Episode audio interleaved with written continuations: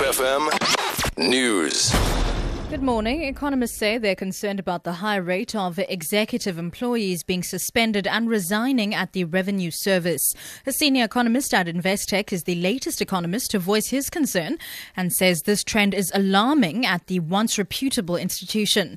Earlier this week, chief economist at Standard Bank, Goolam Ballim, questioned the motives of SARS Commissioner Tom Moyane to recognize SARS, reorganize SARS rather. Jeremy Gardiner is a director at Investec Asset Management management? obviously, since Minister um, Gordhan was in charge there, it suddenly became a very successful institution. Very, it was very good for the country, even though South Africans suddenly had to pay more tax. The bottom line is that you have to have an efficient revenue service because if you don't, you become Greece. The biggest problem facing those countries is that revenue collection has been non existent, and we cannot allow ourselves as South Africans to go there. So, whatever is happening there, it needs to be sorted out fast.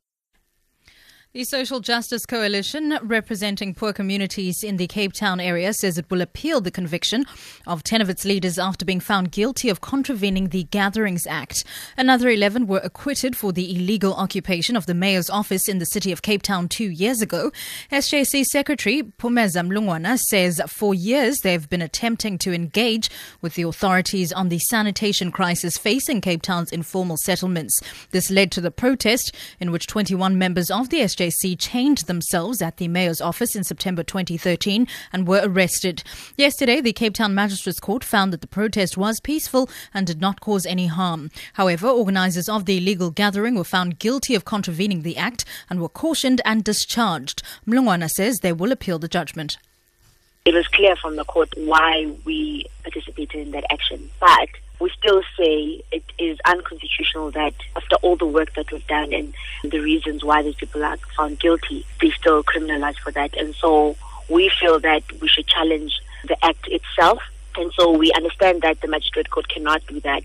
And that's why we're going to go to the higher court to challenge the constitutionality of the act itself.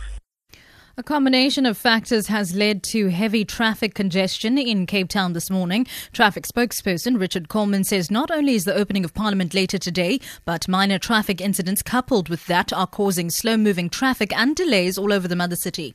And then I also think with the opening of Parliament today, I think a lot of the uh, public perhaps came in with their own transport, maybe to leave a bit earlier before we have our road closures for the opening of Parliament uh, later this afternoon. And finally, the Johannesburg run of the Whitney Houston tribute show, The Greatest Love of All, is nearing its end this week before the nostalgic production premieres in Cape Town in April. The internationally acclaimed South African show features Belinda Davids as the late pop diva. It features 20 of Houston's hits with a live band on stage and several dancers. Last year, the local production drew capacity crowds in New Zealand, Singapore, Canada, and the USA. For Good Hope FM News, I'm Sibs Matiela.